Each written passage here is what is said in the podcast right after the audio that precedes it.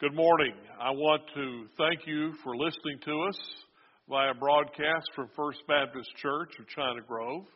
This is Pastor Chris O'Gwen coming to you this morning. And as we come to you and share with you from the Word of God, I want us all to bow our heads and have a word of prayer this morning as we begin this time together in God's Word. Lord, we come to you today and we realize that we are in very uncharted uh, waters and territory here. But we ask a blessing on the church, specifically our church today, but all churches who are groping and trying to find their way in this troublesome time. Lord, we pray as we look at the world and the consternation and, Lord, the problems. But Lord, we know that your power is greater. We know that your spirit is greater.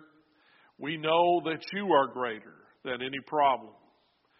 And while, Lord, there are problems, we focus not on the problem, but on you. For you are God. And to you alone belongs the respect and awe that we have. We give you glory and honor and praise today, and we ask, Lord, that you continue to work amid the health situation in our country. We pray for the coronavirus victims, for those affected, those whose jobs have been affected, whose livelihoods are affected, and Lord, all those who have become fearful and traumatized at all that's going on. Lord, we pray for your peace amid the storm. We look for you, we seek you, and we trust you. In Jesus' name we pray. Amen. Let's open our Bibles this morning to Matthew 13. And as we do so, we look at the story of the pearl of great price. Where actually there's a two pronged parable, the hidden treasure and the pearl of great price we'll be talking about. But the entire chapter spiritually is a four portents of the church, a foretelling of the church. It's coming and what the church would really look like. No uh, surprise there, for Jesus says in Matthew 16, 18, he told his disciples, Upon this rock I will build my church and the gates of hell shall not prevail against it. Before there ever was a church, Jesus made the pronouncement there would be a church and that it would be built upon Him, Him being the rock. And so, as we look at the characterization of the church in this chapter, we see the spread of the church and the seed, the growth of the church explained in the leaven and the parable of the mustard seed, and the diversity even of its followers, found in verse 47 in the story of the net, in which they raised every kind of fish was found. So we see a lot of likenesses and similarities and things explaining about the church. We won't go into all of that this morning. We're going to focus on just the aspect of the pearl of great price, and the lost treasure. Join with me as we read in Matthew 13 this morning, beginning in verse 13. Therefore speak I to them in parables, because they seeing see not, and hearing they hear not, neither do they understand. And in them is fulfilled the prophecy of Isaiah, which saith, By hearing you shall hear, and shall not understand, and seeing you shall see, and not perceive. For this people's heart is waxed gross, or dull of hearing, and their ears are dull of hearing, their eyes they have closed, lest at any time they should see with their eyes, and they should hear with their ears, and should understand with their heart, and should be converted, and I would heal them. But blessed are your eyes, for they see, and your ears, for they hear. For verily I say unto you that many prophets and righteous men have desired to see those things which you see and have not seen them, and to hear those things which you hear and have not heard them.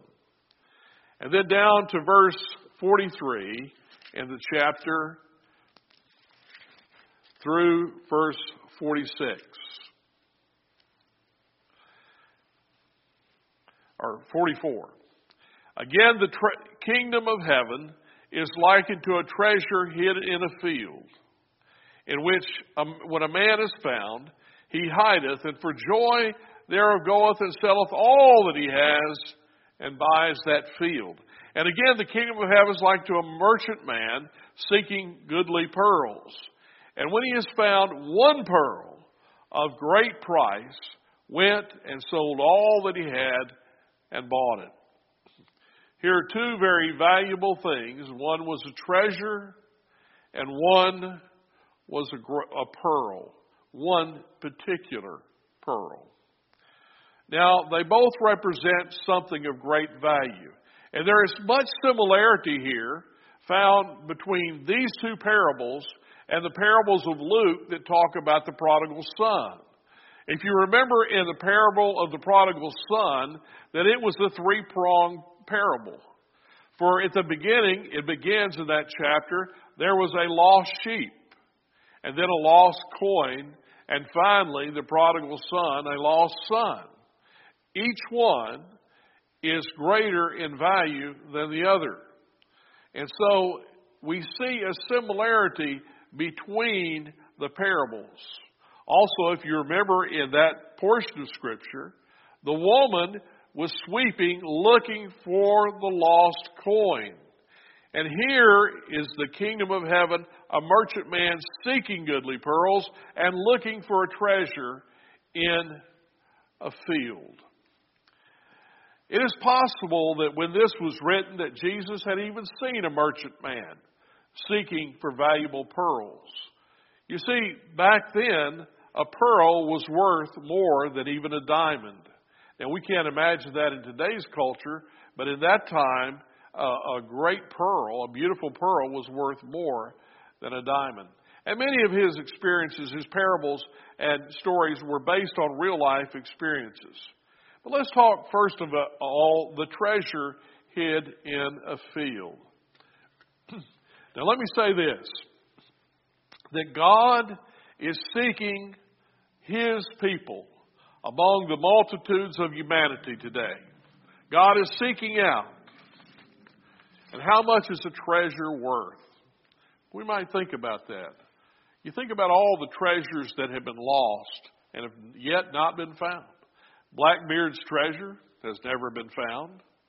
Uh, Montezuma's lost treasure in the southwest United States, northern Mexico, has reportedly never been found. It included chambers of gold. Even the Confederate raider in the Civil War, Colonel Mosby, stole Union gold totaling six million in today's currency, and yet it has never been found. So there are many treasures today in the world that have not been found, but the Bible writer here is speaking of a treasure in a field. Now, not such an unusual thing, for you have to understand that in Bible times, they did not have banks.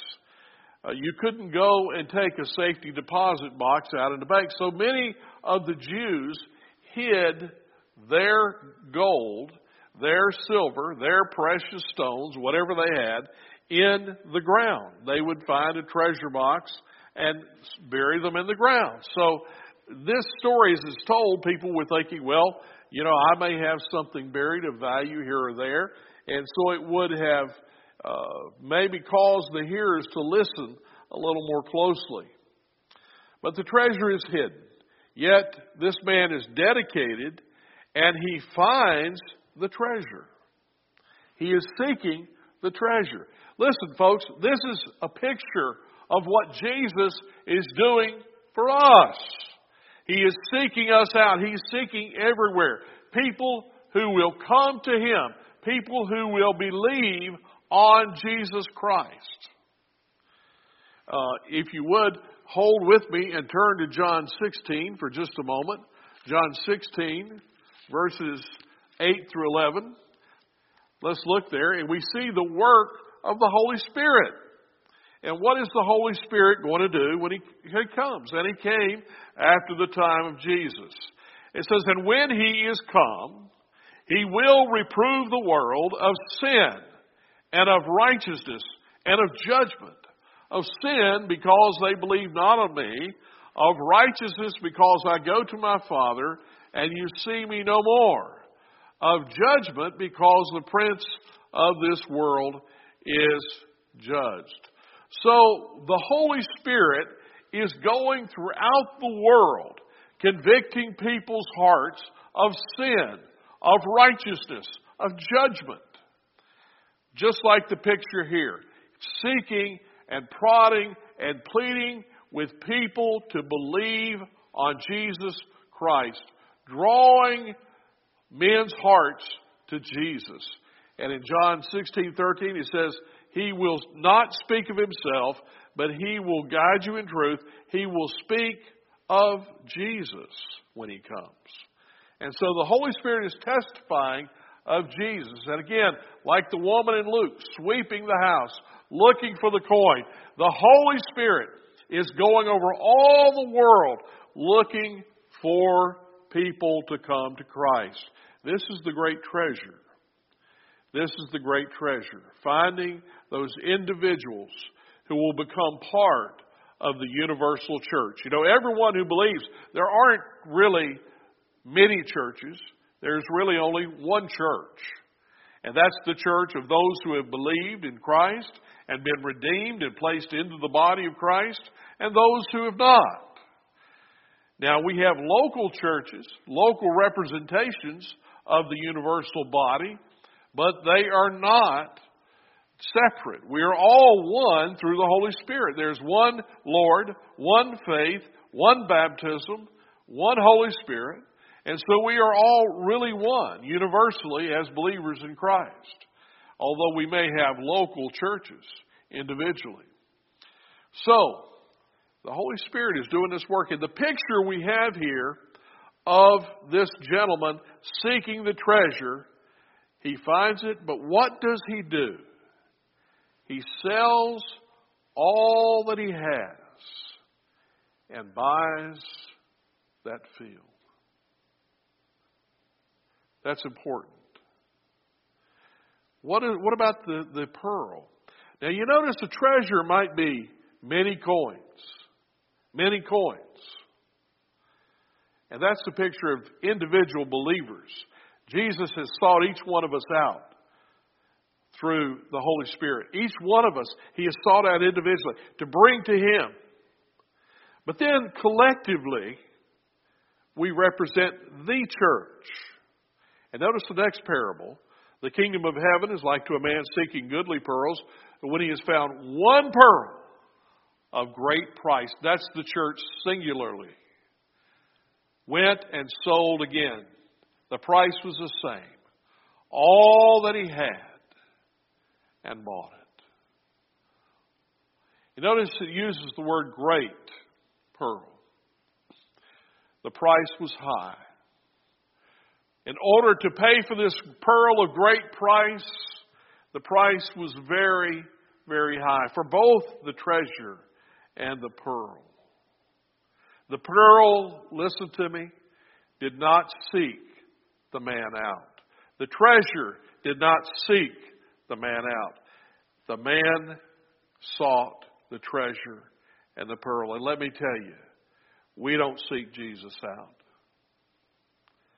He sought us out. We, we may think when we come to Jesus, we say, well, I'm coming, I'm, I'm being led to, to Christ, but He's already done the leading. The Holy Spirit's already done the work in your heart. He's convicted you of sin, righteousness, and judgment. You're just responding to what He's already done.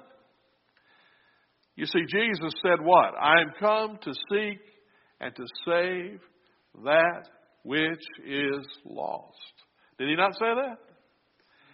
And here's a treasure lost, and here's perhaps a pearl misplaced. And he sold all that he had. And again, I mentioned that because of invasion and instability, the Jews buried their valuables, a common practice, and that, that they were more expensive than diamonds. But what has God done for us? It says in my Bible in Romans 8:32 that God has not spared his own son, but delivered him up for us all. How shall he not with him also freely give us all things? Listen, he has sought us out. He, he came to seek and to save that which is lost. 1 John 3:16 Hereby perceive we the love of God because he laid down his life for us. For God so loved the world that he sent his son into the world that whosoever believes in him should not perish but have everlasting life. 1 Peter 1 18 and 19 for as much as you know that you weren't redeemed with corruptible things as silver and gold from your vain conversation received you by tradition from your fathers, but with the precious blood of Jesus Christ, a lamb without blemish, without spot. Notice in the field is a lot of treasure, but the pearl is one. And there, God loves us individually, but God also loves the church, does He not? Ephesians 5, God loves, Jesus loves the church and gave himself for it. Amen. We are valuable to God. And I want to point that out this morning in this time of just turmoil, in this time in which we're questioning and maybe going through many things.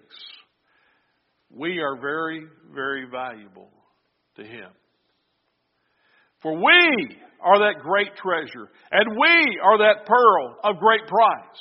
And He is the one who gave all that He had for us. All that He had. Jesus gave all that He had, His life. He became sin for us, dying on the cross. And once He, is, he had died for sins, He cried, It is finished! Our salvation was accomplished that day. Well, that pretty much tells the story here. There's some other things we'd like to look at in relation to it.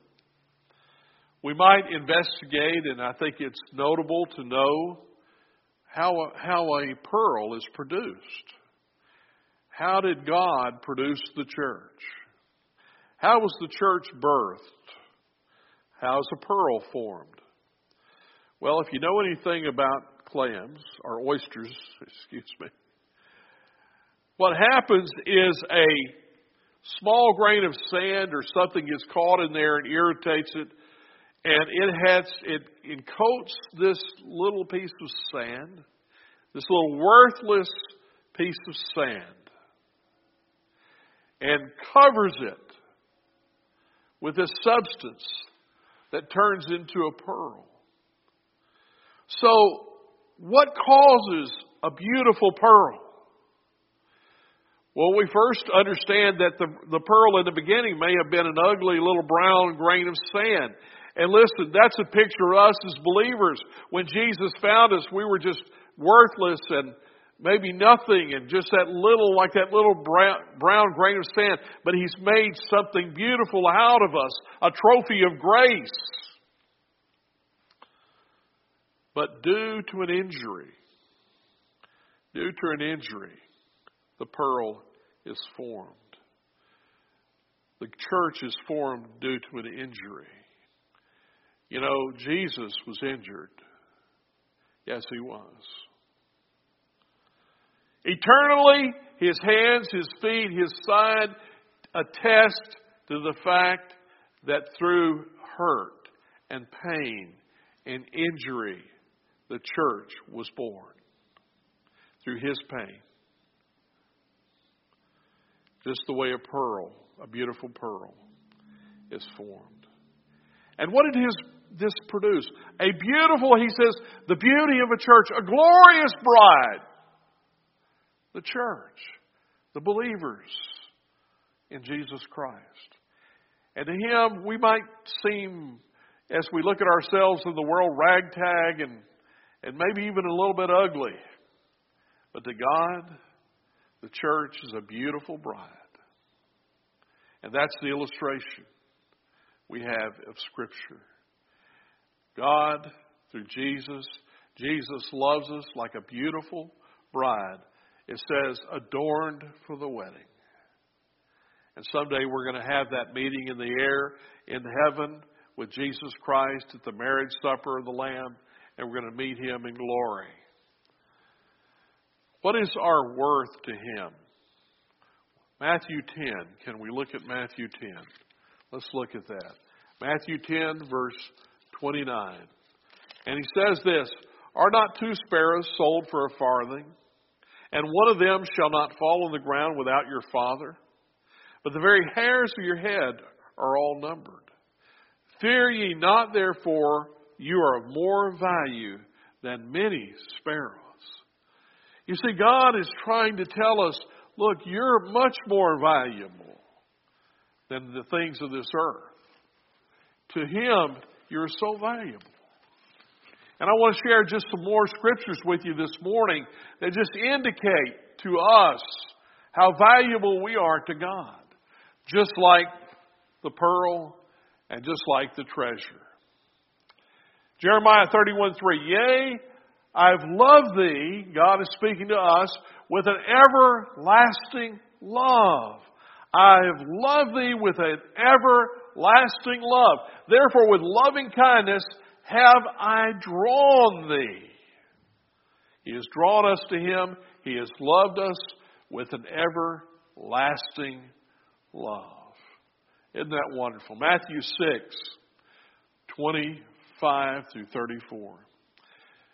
Therefore I say unto you, take no thought for your life, what you shall eat or what you shall drink, nor yet for your body, what you shall put on. Is not the life more than meat, and the body more than raiment? Behold the fowls of the air, for they do they sow not, neither do they reap, nor gather into barns, yet your heavenly Father feeds them. Are they not much better than they? Which of you, by taking thought, can add one cubit unto his stature? And why take ye thought for raiment? Consider the lilies of the field, how they grow. They toil not, neither do they spin. And yet I say unto you that even Solomon in all his glory was not arrayed like one of these. Wherefore, if God so clothe the grass of the field, which today is, tomorrow is cast in heaven, shall he not much more clothe you, O ye of little faith?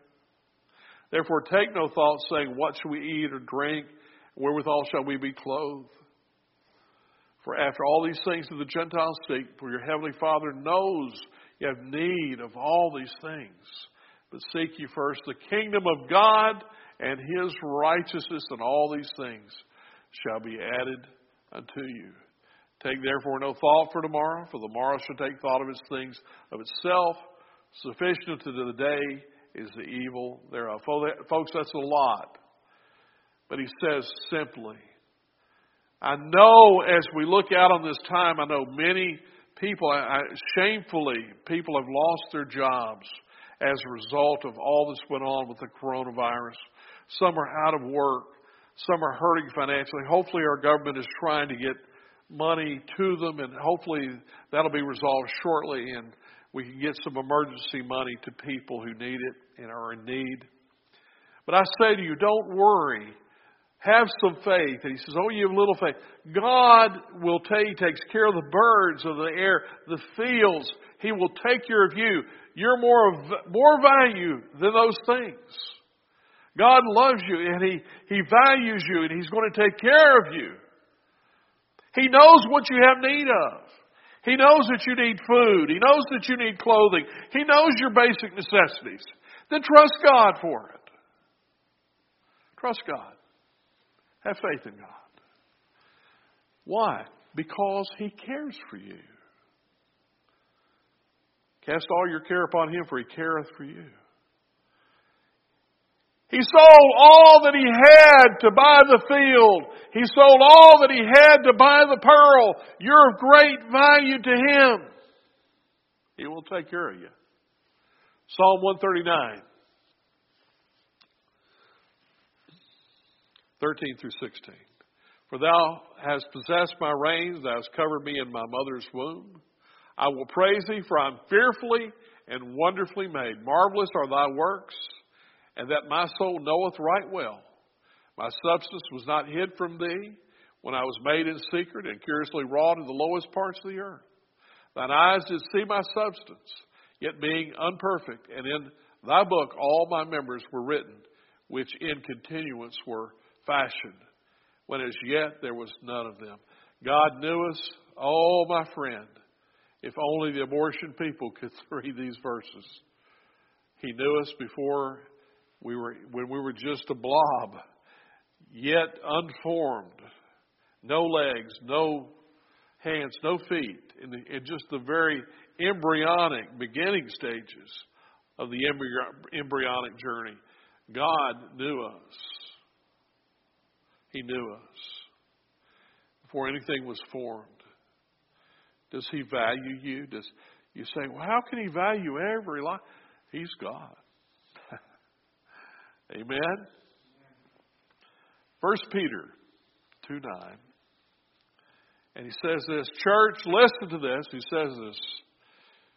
You are a chosen generation, a royal priesthood, a holy nation, a peculiar people that you should show forth the praises of Him who has called you out of darkness into His marvelous light.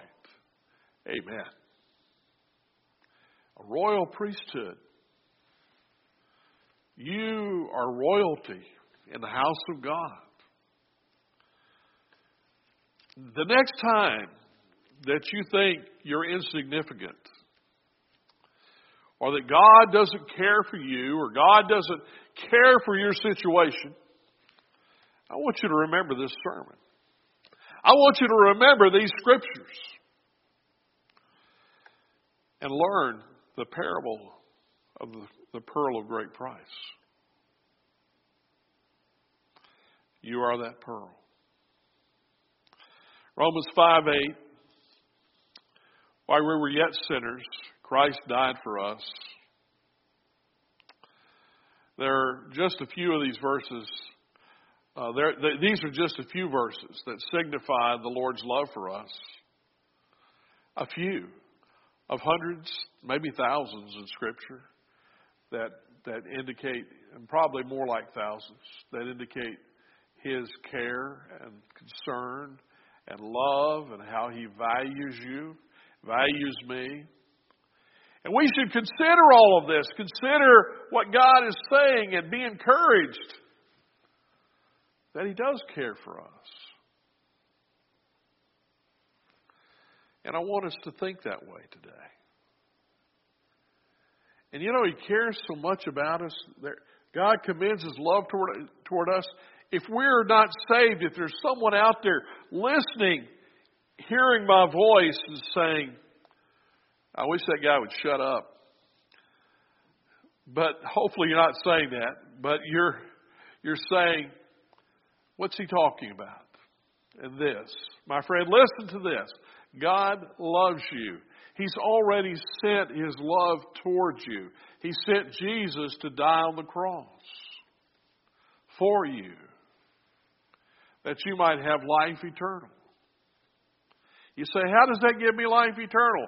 What's separate? We were yet sinners. The verse tells you, Romans 5 8, while we were yet sinners, we're sinful. And God says that sin separates us from Him. Christ died for sin. Christ died for us. And God, because He loved us, wanted us to get a way out. A way out. And that way out for us is Jesus. He is the way, the truth, and the life.